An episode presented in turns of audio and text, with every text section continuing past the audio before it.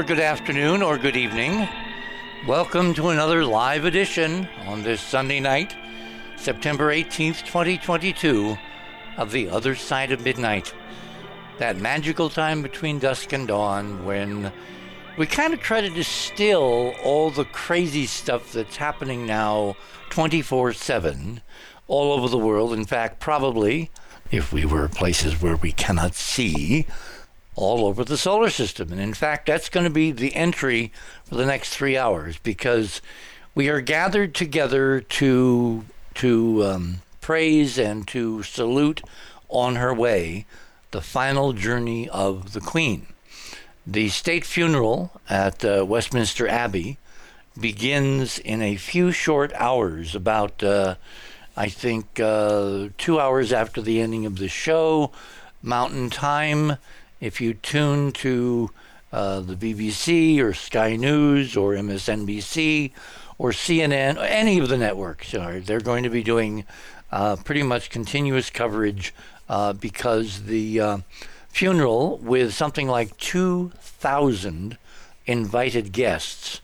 Uh, if you look at item number one in Radio with Pictures, there is a um, rather remarkable view of the interior of uh, Westminster Abbey. It's it's a stunning place. It's it is so fitting for this whole discussion, this backdrop of the royal family, the monarchy, the role of monarchies in the 22nd century, uh, their origins, etc., etc., and a rather remarkable idea I had earlier in the week, and I actually ran it by my first guest tonight, uh, Stephen Bassett. And so, without further ado, let me introduce Stephen. For those of you who are new to the show, Stephen Bassett is a political activist, disclosure advocate, and the executive director of the Paradigm Research Group, founded in 1996 to end a decades long government imposed embargo on the truth behind extraterrestrial presences related to a broad spectrum of the phenomena. He has spoken to audiences around the world about the implications of disclosure, the formal confirmation by heads of state, and that's going to be a key part of our discussion tonight, of an extraterrestrial presence engaging for many, many decades, if not much longer, uh, the entire human race. So, without further ado, Stephen Bassett, live from Washington, D.C., welcome to the other side of midnight. Stephen? Yes, Richard. There it is you are. midnight where you're at, but not. I mean, where I'm at, but not you. Not you yet. well, but we're on the East Coast, so you know, time You'll get there eventually. We will. We uh, like with New Year's. You know, we eventually wind up celebrating the New Year. Okay. When we last had a conversation, we had just it was kind of after the one and only open hearing. There was a lot of stuff going on behind the scenes. Uh, there have been some name changes of the Pentagon office devoted to UAPs slash UFOs.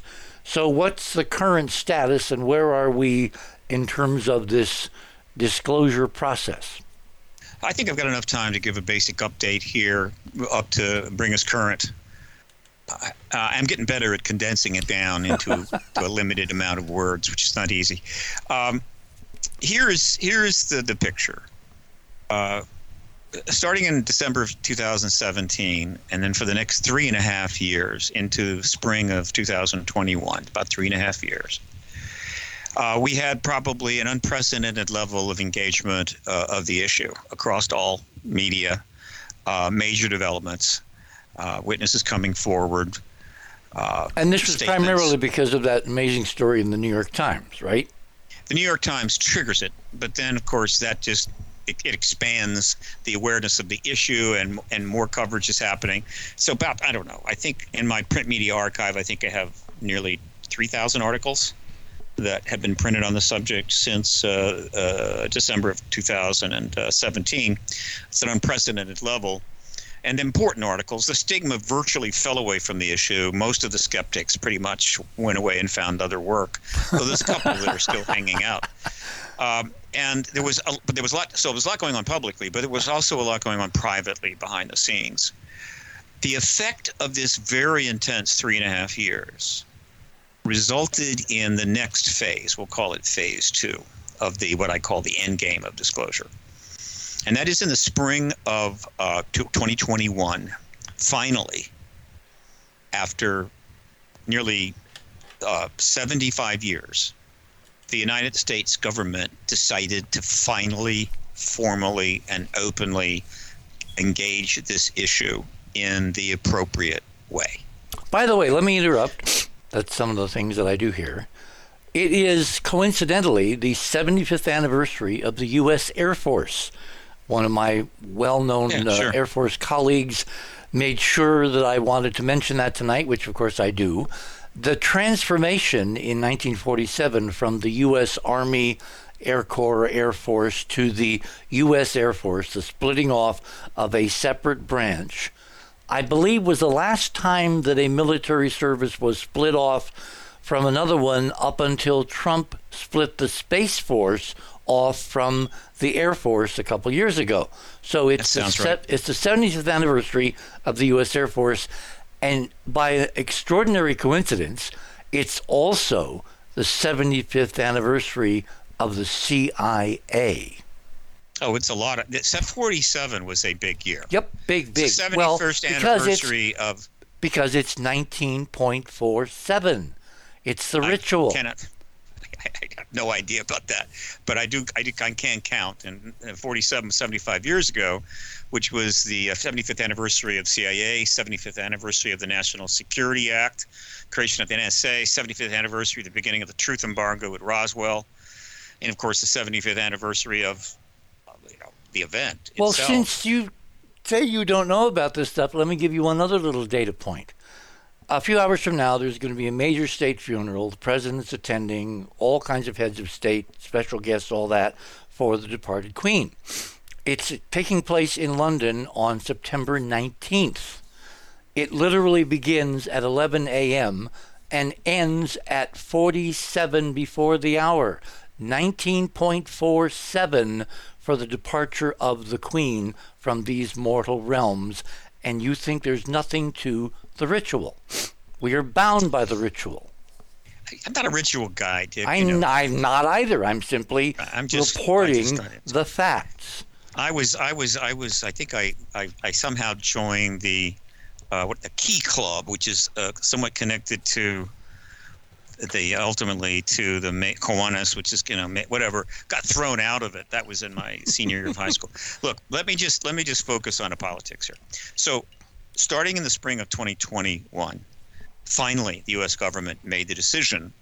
Uh, for I think re- for logical reasons that it was time to finally engage the issue properly uh, Blue Book was not a proper engagement, I assure you. Uh, the two hearings they held in 66 and 68 were not proper engagement, they were for show. Um, in fact, the government has gone to enormous lengths to not engage this issue, to pretend it doesn't exist. Well, in exist. 53, the Robertson CIA panel was for Exactly. show. Well, well, no, but that, no, that was a, that was a classified panel. We just found out about it later, and we discovered that uh, the the key uh, point that the panel arrived at was the phenomena didn't seem to be a threat, but the public's growing obsession was a big threat, and therefore they needed to make it all go away. In any event, we're talking about a very long time, from 1947 to uh, 2021. 74 years go by, and finally, they have they make this decision. Now, everything that had happened between 1947 and 19 and, and to 2021 contributed to this decision. It wasn't just the breakthrough New York Times articles, which stemmed from uh, some videos released and some other information being released to them, the emergence of this group of 10 individuals uh, who were in the military intelligence complex as part of an organization and all that. That was very important, no question. Uh, but everything that came before that, the research of hundreds, if not thousands, of people, the endless books and articles and journals and documentaries and interviews and reports and everything else, all of that, you pile it all up, and it results in the United States government finally doing the right thing 74 years after they got bodies and a crash vehicle not from this earth. Now, what's happened since 2021?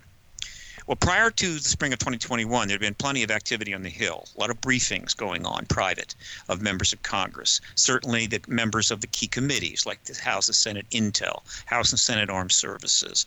Chris Mellon was a key factor there, key player. Witnesses were brought up. It was all done sub rosa, basically. Though some of the members referred to it and said, "Yeah, I got a briefing. That's their prerogative." But overall, it was simply not in play until finally they'd had enough information and had done their own inquiries and had searched their own souls and decided it's time to move on this. And the first person that really made a significant move beyond anything anybody had done previously, which includes Steven Schiff and and uh, uh, a few other members of Congress that have touched on it, is of course Marco Rubio. An interesting choice, but he makes mm-hmm. the first move with uh, language inserted into the 2021 appropriations bill or 20, yeah, 2021 appropriations bill. So this sets off the what we'll call the congressional engagement of the issue. Now, it could have stopped right there. It could have been that language could have been stripped out uh, and never passed. Uh, it could have been that the House wanted nothing to do with it, but that's not what happened. Uh, what happened is is that language was included in the appropriation bill, the Intelligence Authorization Act. Uh, House language was put in by Gallego, and that language was passed in the 2020 appropriations bill, which led to reportage requirements, including a report delivered in uh, June of 2021. Uh, and yeah, the uh, typical 180 of, days. Uh, well, they yeah, I guess it's typical. 180 days from the act, which put it in June. Again, they're, they're, they're, this is appropriate, and it's also slow, and that's the way it always is. There's not, they're not being unduly slow. Well, I think it would Prior be called. To, I think the term will be measured okay, measured, slow, whatever. I mean, this is the way the government works, right? Uh, legislation is slow. But you know, by the way, the legislation process on this is actually faster than many, many, many other legislative threads that are out there. So, in fact, it's a very positive thing. And so we have then language is then put in the 2022 appropriations bill. Um, and then language has now been put in the 2023 appropriations bill. So the first two bills were passed with the language involved. They set up, uh, you know, group, task force, or whatever the hell they assigned this this these these rules and regs. This is part uh, of the National Defense Authorization Act, the NDAA. The, and the intelligence authorization component of it. And to give you how important this is, you see, when when something is really important within the the world of the Department of Defense, uh, as it addresses the issue in the context of dealing with the, the, the, the, Congress and getting money and all that kind of stuff, is acronyms start flying around like like uh, like uh, uh bees, right?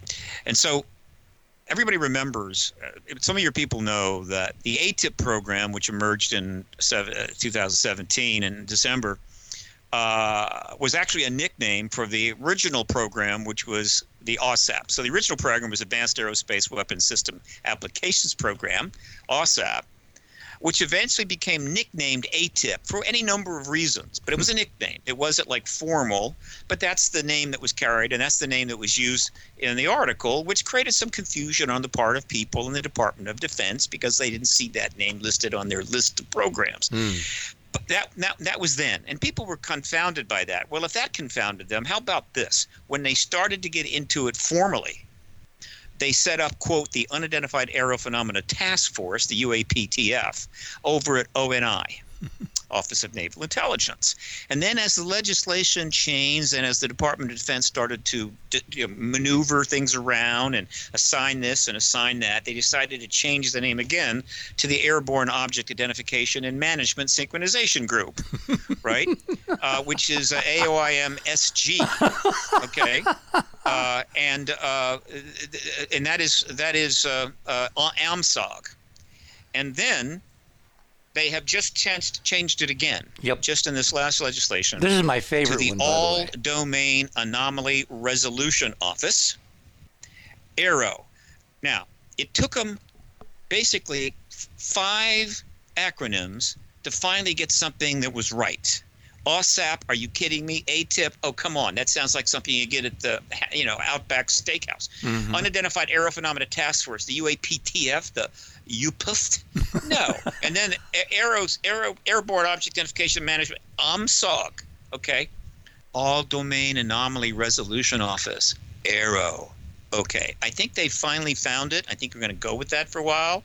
But when they start making up names and changing names, that shows you this is really important. Why?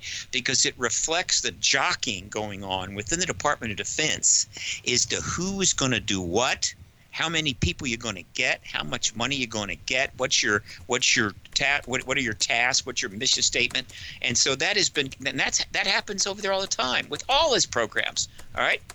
Now I happen to know that they estimate there will be 3,000 people working on the All Domain Anomaly Resolution Office by early next year. Three thousand. Is that big enough? Yeah. Is that big enough Wait, wait, for, wait, the, wait. for the people? This is there? to cover 140 cases that they reported at the last hearing.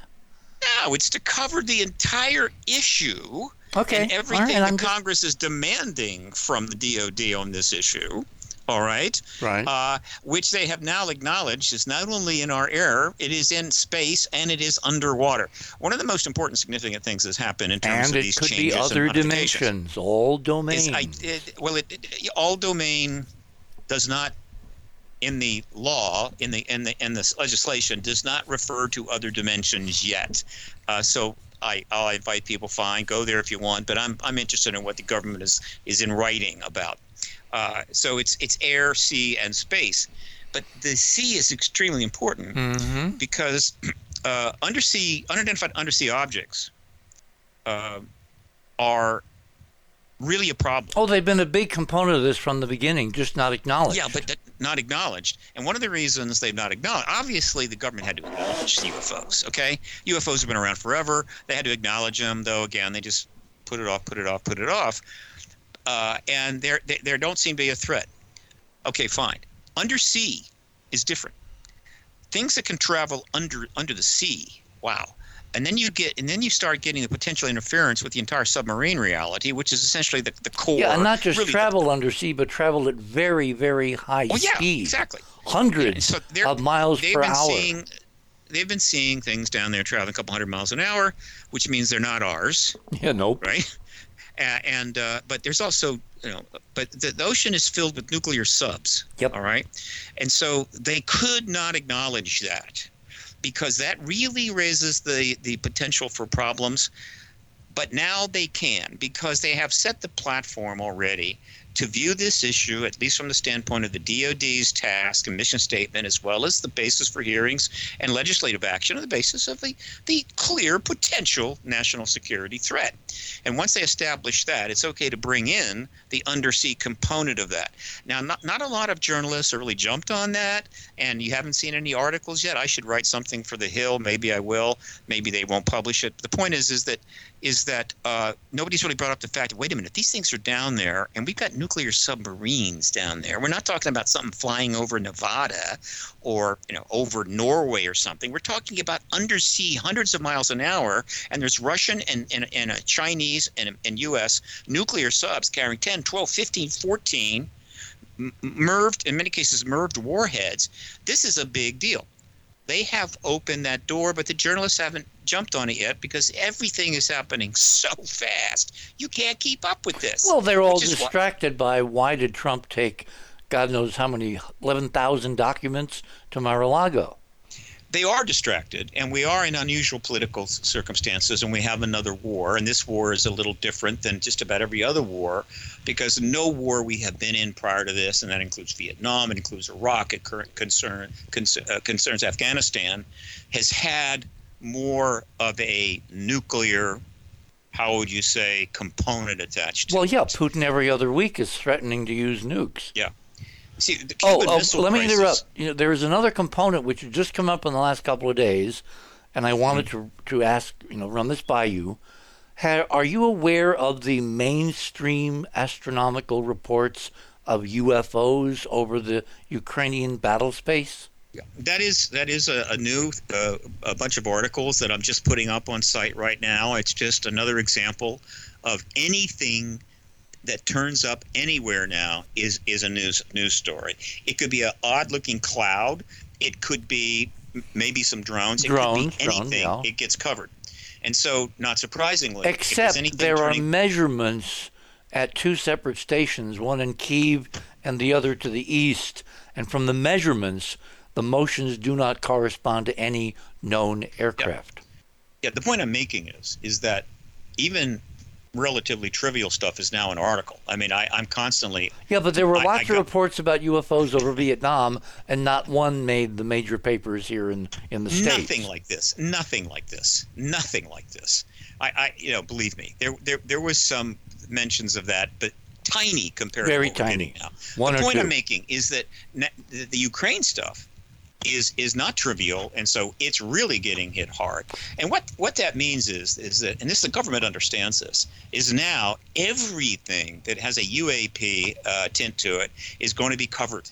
The entire world media is now committed that they're going to tell us about this. Which, of course, is what get. we forecast, you and I, and it's a good thing because Of course the, it is. The, the, the biggest assistance to the government cover up charade has been blase lack of interest on the part of any serious journalists.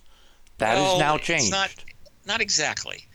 There have been 20, 30, 40,000 articles written about UAP phenomena for the last 75 no, I'm. years. yeah, but nothing. That's not lack of interest. But nothing has taken traction. Why not? No, no, it's not. The reason it hasn't taken tra- well, it hasn't taken traction because the government's gone to extreme lengths to minimize the chances of it taking traction.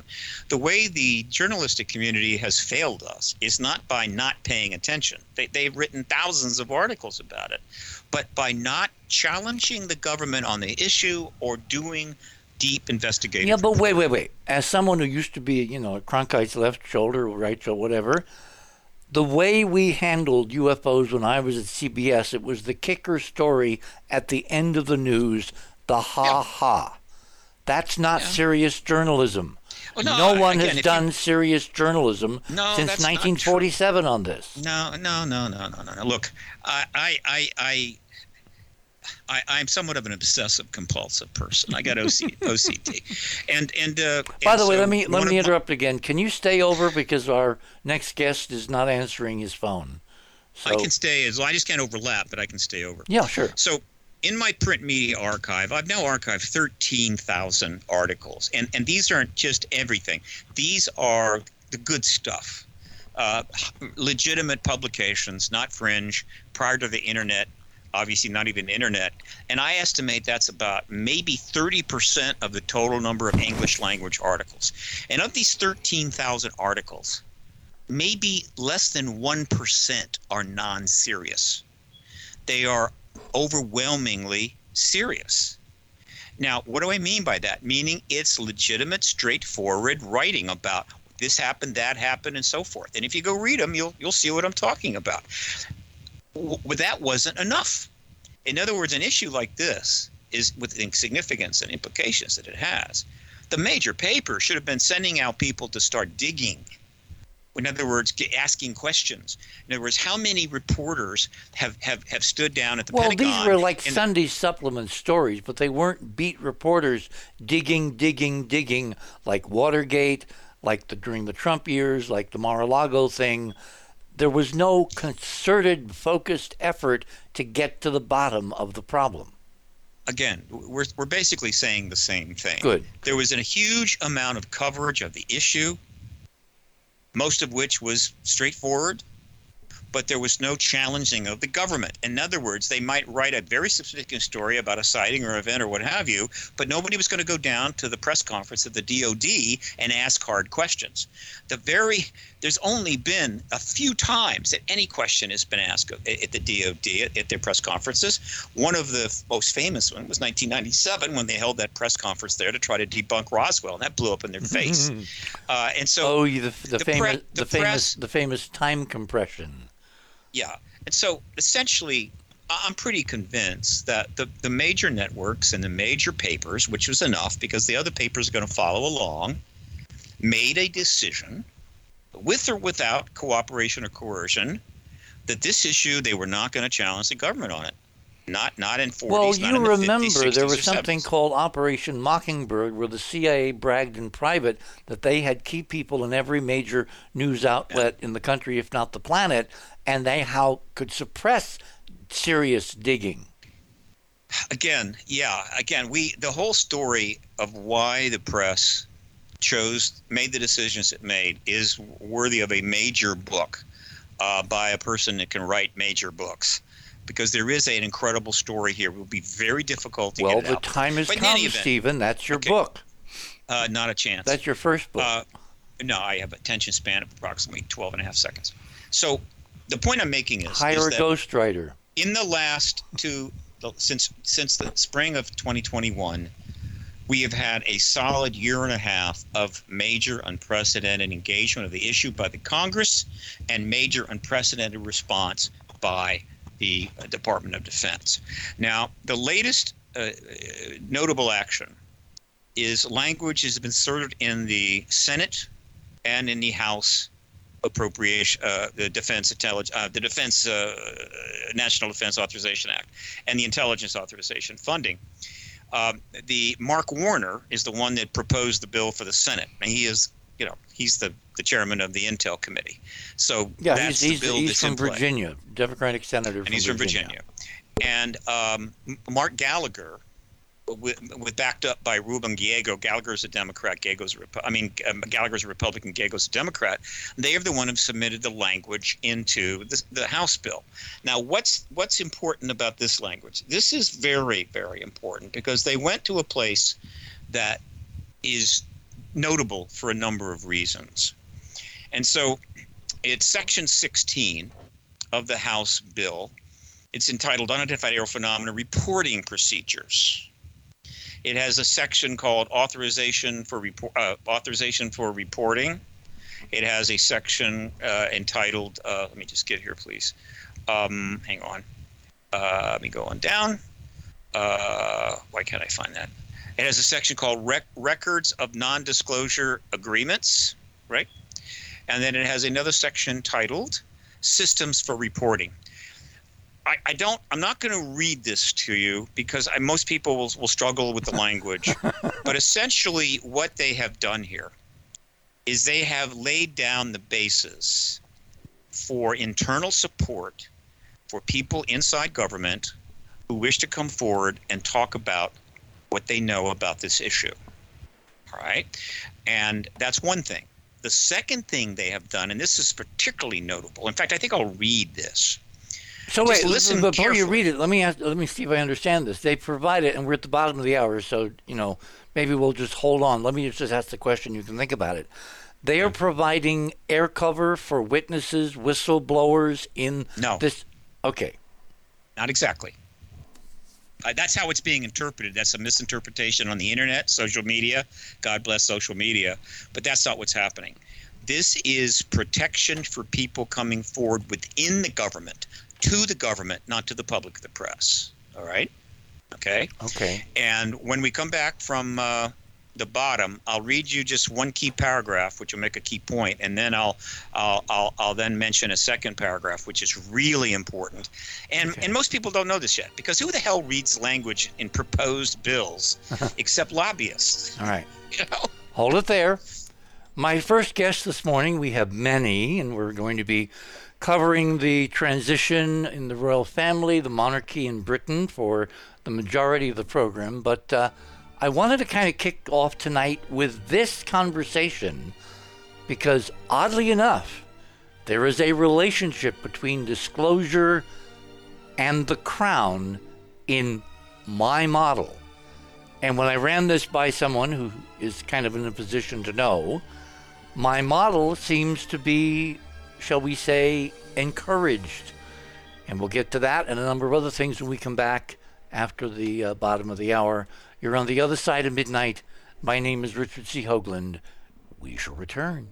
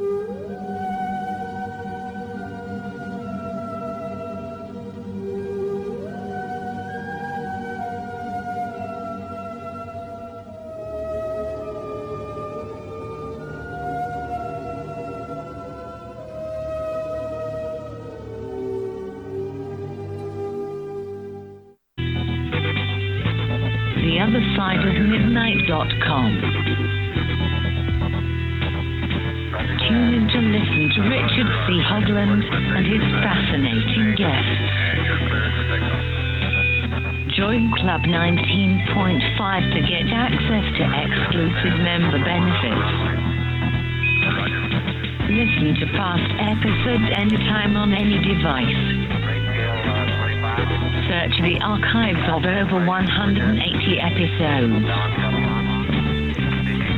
Membership costs $9.95 a month, 33 cents a day. Support the broadcast that provide you with the most interesting conversation available. Talk radio at the cutting edge of science and thought. The other side of midnight.com.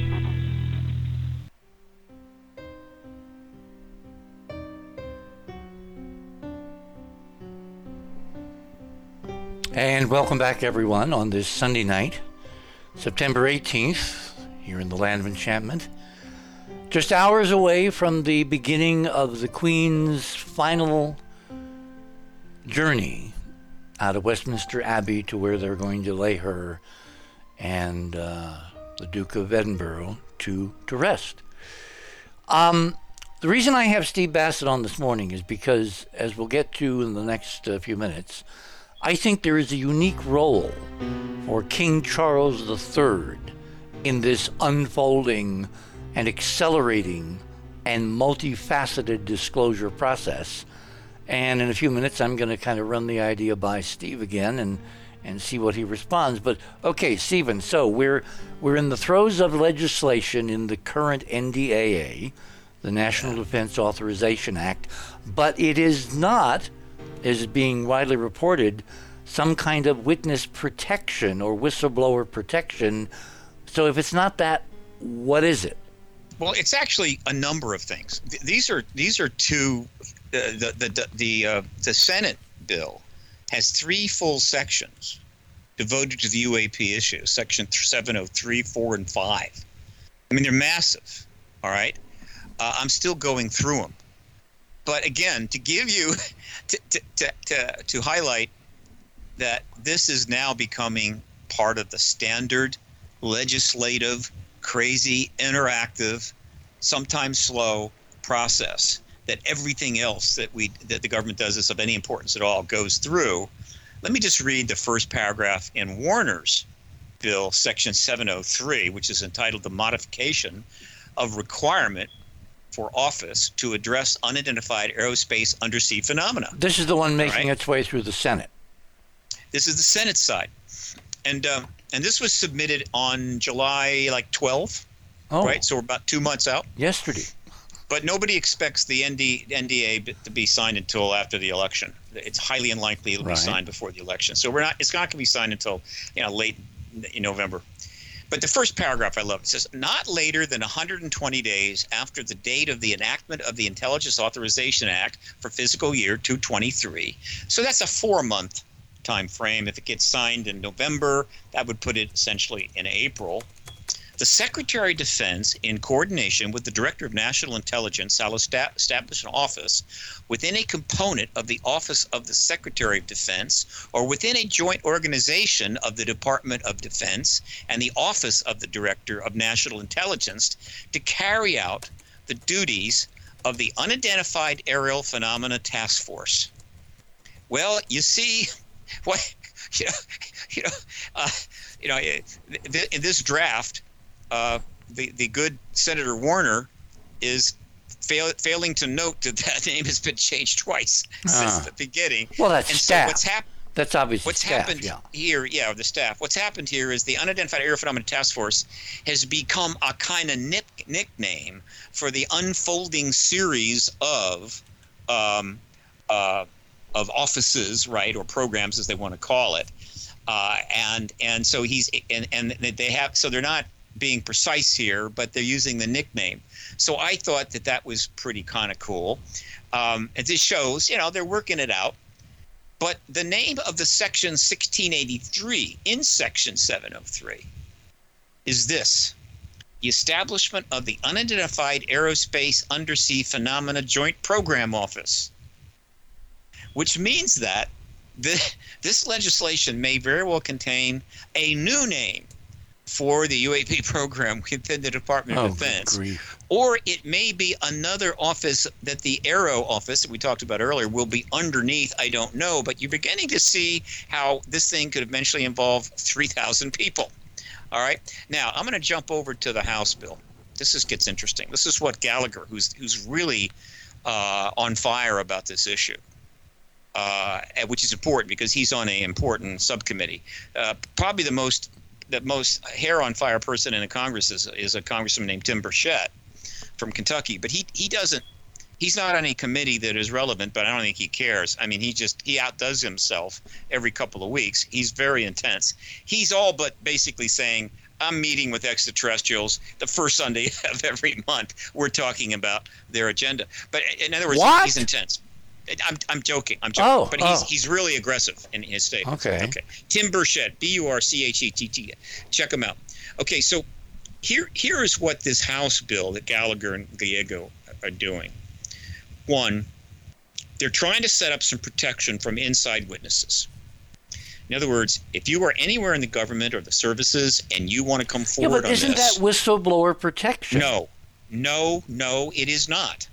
If you are if you are someone in the government that wants to come forward and, and report something, report a sighting, whatever, to your boss, to your office, to your director, or to the Congress, right?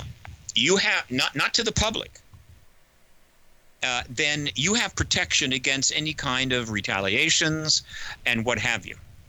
Uh, in other words, it's internal protection for people coming forward from having something uh, having having problems or being hassled in any way. It also provides, interesting enough, the right for people to file civil action if that problem is not resolved internally, which I thought was notable. All right, so what they're doing is they're making it easier for people inside to communicate with uh, their, their superiors who in many cases may not really know fully what's going on and more importantly communicate with the, the, the intelligence committees with congress in other words you're trying to grease the sleds this is going to help get those hearings together Okay, But let, let me stop no- you again because I'm a little confused. Normally, someone working for Treasury, if they see a UFO sighting, if they, if they have a sighting, they're not going to go to their boss at Treasury. They're going to go either to the media, the newspaper, tell their family, etc., or they won't tell they anybody. don't. Or no they richard they don't they don't go they don't go to the press nobody goes to the press hardly there's only been a few people that have come out like that uh, Why would, if you're themselves. in Treasury and you see a UFO, would you go to your boss? You would a treasury person isn't going to go to anybody. I'm saying anybody who has something appropriate that their boss needs to know, or the Congress needs to know, or the DoD needs to know. They're they're being provided under this piece of legislation protection from undue negative consequences. But it's not a whistleblower act, and this is very significant. And let me let me hammer this point home. I've done it a number of times. I'm going to keep doing it. A whistleblower is somebody who comes forward with information about illegal activities within the organization in which they work, whether it's a corporation or a nonprofit or the Air Force or anybody else. After they have made efforts to, uh, to resolve the problem and bring it to the attention of their superiors within the agency they work, failing to get response, they come forward and blow the whistle on this illegal activity. That is not what these witnesses are doing. It is not what these witnesses want to do. Why? Because the truth embargo, as I call it, is legal. It has always been legal. Just like the sequestration and the embargoing of our uh, uh, nuclear uh, uh, secrets and, and sources and, and plans and agendas, and everything else is absolutely classified and it's absolutely legal. If you're an anti-war person and thinks they should tell us all this stuff, that way we'd have a better idea of what the risks were of war. Fine, but it's it's not illegal. And so these witnesses are not spilling the beans on the government as whistleblowers. They are simply witnesses who have information that could be useful. And the truth embargo And the policy of the government has been to discourage them from coming Well, forward. I, again, I'm totally confused because if I'm a, if I work for the government and I work for commerce or I work for the post office or whatever, I work for the government. I'm not talking about the Air Force now or the military branches. And I see a UFO and I report it, like who cares?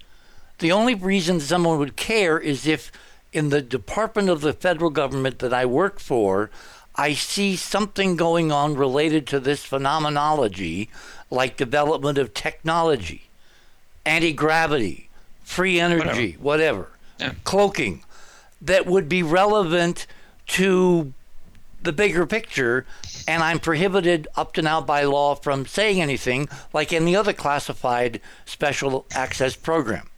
So what's Yeah, yeah, different? look, so what's the, different? the law, the bill applies to everybody, but obviously it's going to be a more appropriate and more likely to come into play if it ever comes into play with respect to people in the in, in the Who like work up the street age- here at Los Alamos on anti gravity?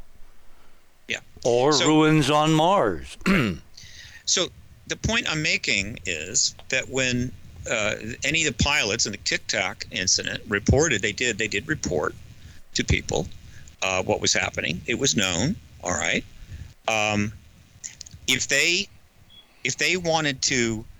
If they, if they if they felt that maybe the reports were not being handled appropriately, they could have gone further up the chain of command, and ultimately they could have gone to Congress, perhaps privately, all right. Now, again, this is not a distinction without a difference. If they were to go outside the chain of command and go to Congress because they did not feel the information they were provided was being addressed properly, that does not make them a whistleblower. Whistleblowers blow the whistle on illegal activity, fraud, crimes, you know, felonies, well, whatever. wait, wait, wait. in- in- Before in- you can establish it's illegal, you have to have a trial. They report activity they think is untoward, anomalous, weird, doesn't is not is not ethical, whatever. They don't know if it's illegal. They might think it is. Maybe it's not. So this gives these people cover to report what inside the government. Unusual activity. Formerly, Essentially, this- formerly this- classified the- the legis- programs. the legislation that is in the House bill is primarily referring to uh, reports related to UAP, unidentified, well, uh, phenomena with underneath Okay. the all domain. This all uh, this all domain umbrella is it literally spelled out in the legislation that it's air, sea, undersea, and space? All right, hang on a second. Uh, let me go down here. Because I have a really specific reason for asking, Yeah, which we've yeah, discussed on the show at great length.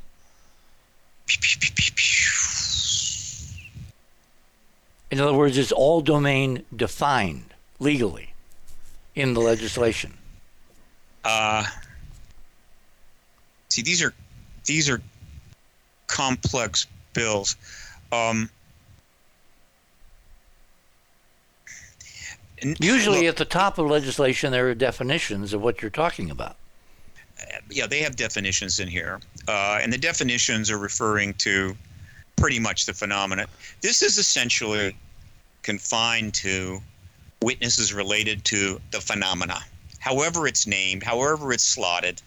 Uh, Well, if the has been- legislation covers space, that would cover NASA missions to the moon, Mars, etc. And there's Again, a co- huge component of stuff that needs to be reported from people at JPL who are obviously not reporting it because of legal repercussions. again, the point that I'm making here is actually very simple. The term whistleblower is incorrect for what uh, this bill is addressing and what the people are doing. And it is it is a problem because these people, with few exceptions, do not see themselves as whistleblowers. They are they are see themselves as individuals that have information which is seemingly classified in some cases it is classified or if it's not formally classified it's discouraged because of certain policies that the United States government has. See, one of the problems with with the uh, UAP issue for the government is that it's one thing to classify uh, our our nuclear secrets, which are put away somewhere, and you can't get to them, but everybody knows that they exist, but you can't get to them. Unless It's you want to go to Mar-a-Lago and then you can read them freely. And then it's one another thing to classify something which has been flying around in our skies for years that you can't even acknowledge is there. This is the dilemma they've always faced. This this stuff See, is I'm trying to s- find out does this apply to NASA? It applies to the phenomena wherever it, it, it turns well, up. how do you define the phenomena? It is it is unidentified objects in under the sea, in our air, and in space. UAP, you know, ultimate So an domain. ancient ruin on Mars would qualify as an unidentified object. I think it would certainly it would it would very likely A good be- lawyer could make the considered that. case. See, Again, if this thi- gets this signed this this fall, isn't going to go there, Richard. what do you mean it's me. not going to go there? It's These dependent people on are not Hang on, Steve. whistleblowers. It's it's if it depends on what their mindset is. If they've been sitting again- on this for years because they had inhibitions legally to t- tell the truth, this legislation gives them air cover to be a whistleblower. However you no, want to define it it. does not. Okay, I'm going to Show me. emphasize this Show me. because there is significant aspect to this. These people that work in our military, like Fravor and Dietrich and all the others, do Right. not see themselves as missile blowers blowing the whistle on the government that they serve. And when they're called whistleblowers, you are discouraging people from coming forward because they know what happens to whistleblowers. Right? Reality Winner might have been a whistleblower, I'm not sure, but she sort of approached it that way. She got 5 years in jail this they are witnesses who have been discouraged from really coming forward on this issue because it's been it's been embargoed and, it, and it's an awkward thing but it's embargoed it's not not handled the way our nuclear secrets are but nevertheless it's a big deal and it's been a problem for everybody for years It sounds And to me like we need saying- we need a lawyer who understands this. You know, I, I assure you, the, the, the, the, it'll be a long time before the lawyers get into this, though I'm sure they would like to.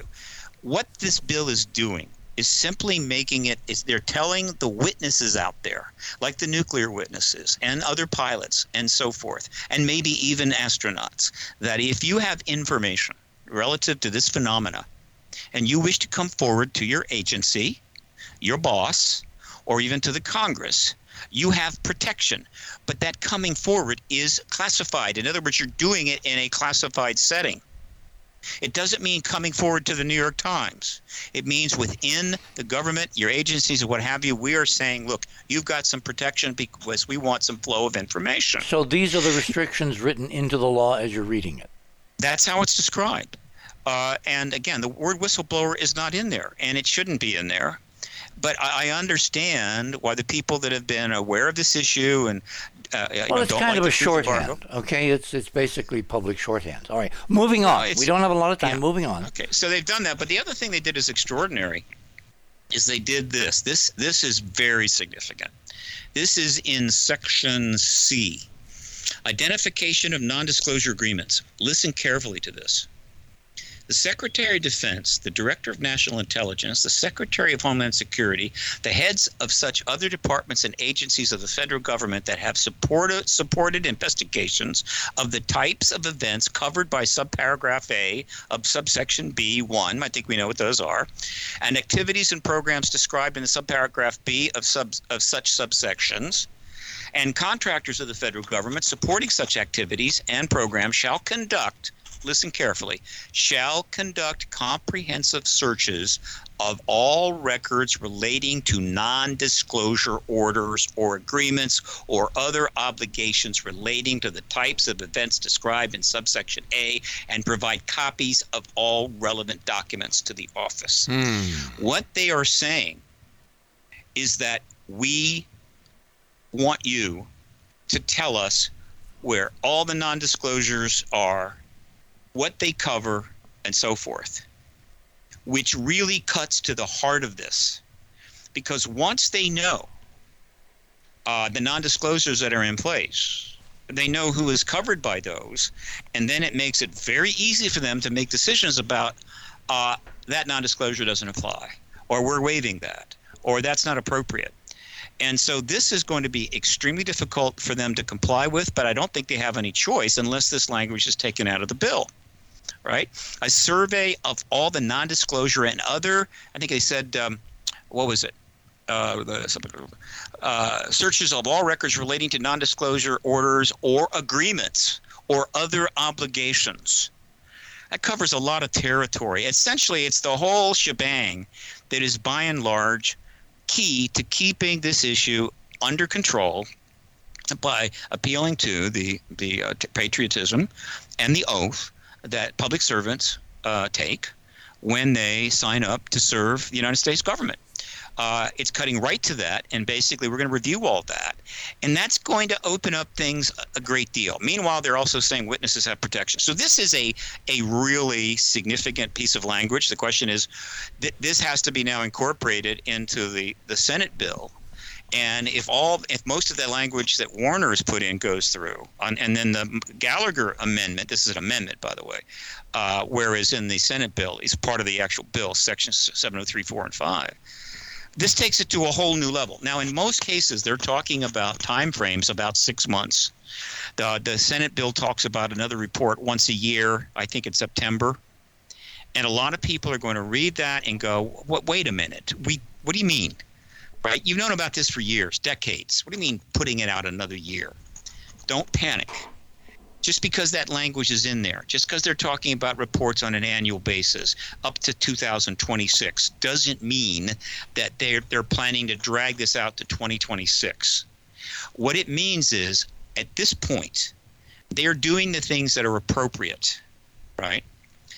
And uh, it's appropriate to to pace things that way. Wait, wait. Well, when when does the legislation that we've just talked about go into effect?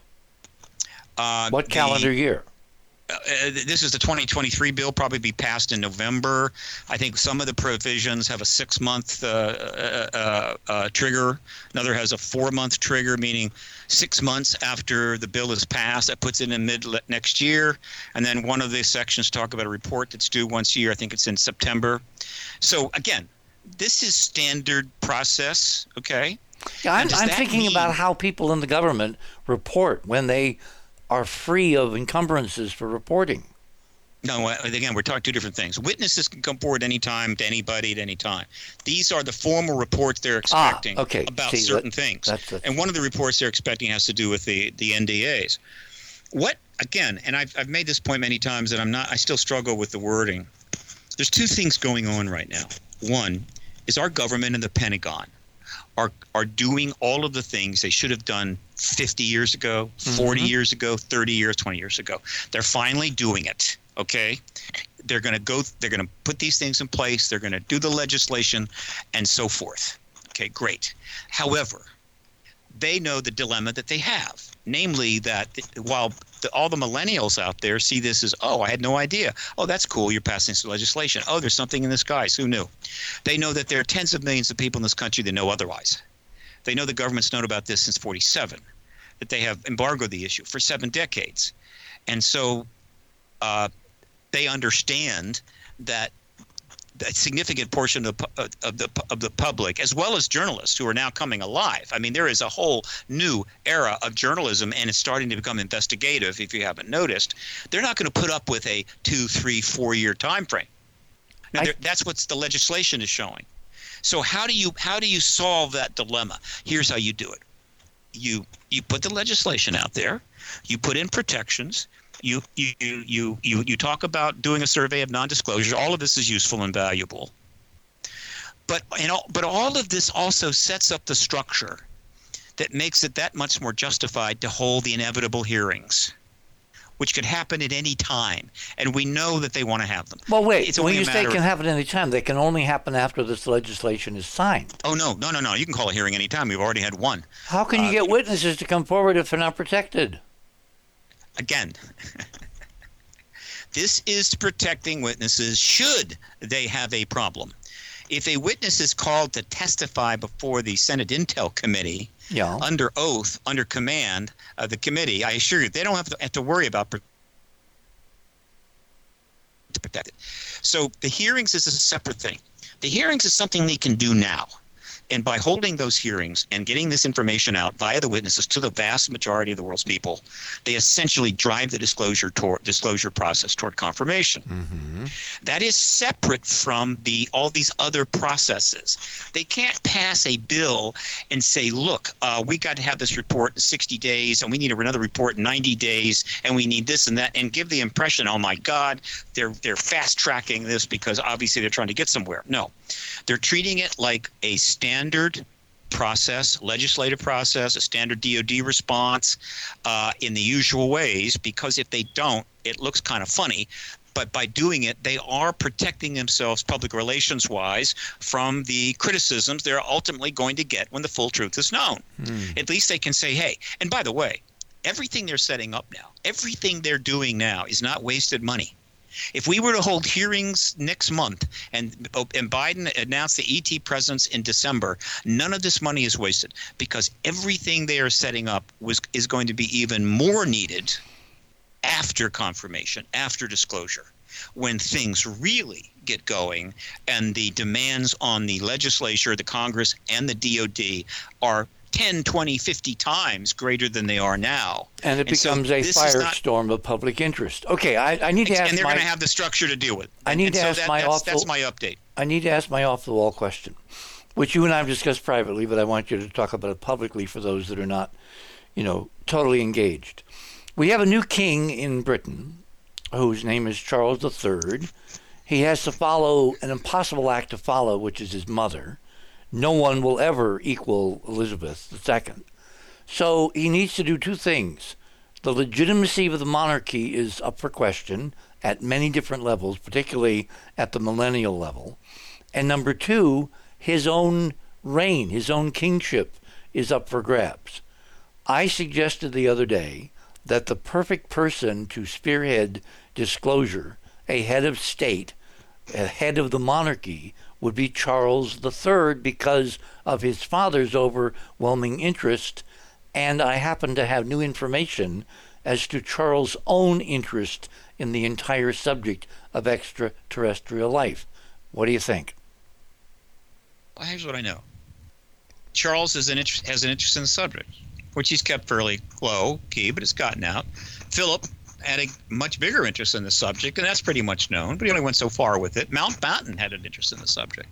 And so, uh, but Elizabeth, I have no idea. I'm going to say no. All right. So, and she was queen, and so she was she was uh, in charge. Is it possible that Charles could make a move here? Um, he is the head of state. I say he's the head of state. He is essentially the he's he's the head of the monarchy. He's a powerful person. Uh, he might, if he were going to do something, he would he would probably get in touch with. Uh, he would probably contact the current prime minister, the new woman that just took over. What his name is, Truss, Russ. I can't remember. Truss. Um, Truss, yes Elizabeth and discuss and and discuss the possibility maybe even querying her about what does the UK know about this issue. Obviously, the Pentagon is doing a whole lot of moving and shaking here. Uh, we haven't heard much from MI5 or MI6 on this, uh, uh, or their Ministry of Defense. They, they've kept a, a pretty much low key. Uh, and they might talk about maybe taking some action. I'm going to say that's not going to happen. And the, the principal reason is this this issue is brutal. Uh, the United States is the world's defender of democracy. We've got all the weapons. UK doesn't gain anything by one-upping us on this. It doesn't by stepping in front of us in line. It, it, it probably loses a lot, and so I just don't think that that that that would move forward. That doesn't mean he wouldn't be very supportive if things get going here, but I cannot see the UK uh, taking this uh, option away from us. Okay. Well, I want to thank my guest this morning for the first hour, Steve Bassett, who is head of the Paradigm Research Organization in Washington, D.C., the key lobbying um, arm of the citizen scientists, all interested in ultimate disclosure of who is here and what's out there. When we come back, we're going to turn to the Queen, to the Crown, and to the subject of uh, the morning. You're on the other side of midnight.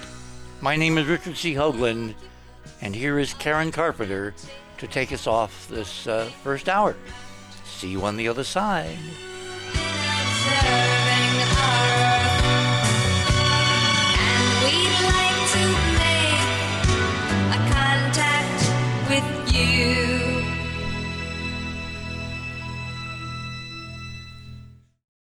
Thanks for listening to this exciting first hour. Now, the second and third hour of the show is available to Club 19.5 members only. Please support the show by subscribing to Club 19.5 and join our very interesting community. To do that, please visit the website, theothersideofmidnight.com, and click on the Join Club 19.5 link in the left hand column.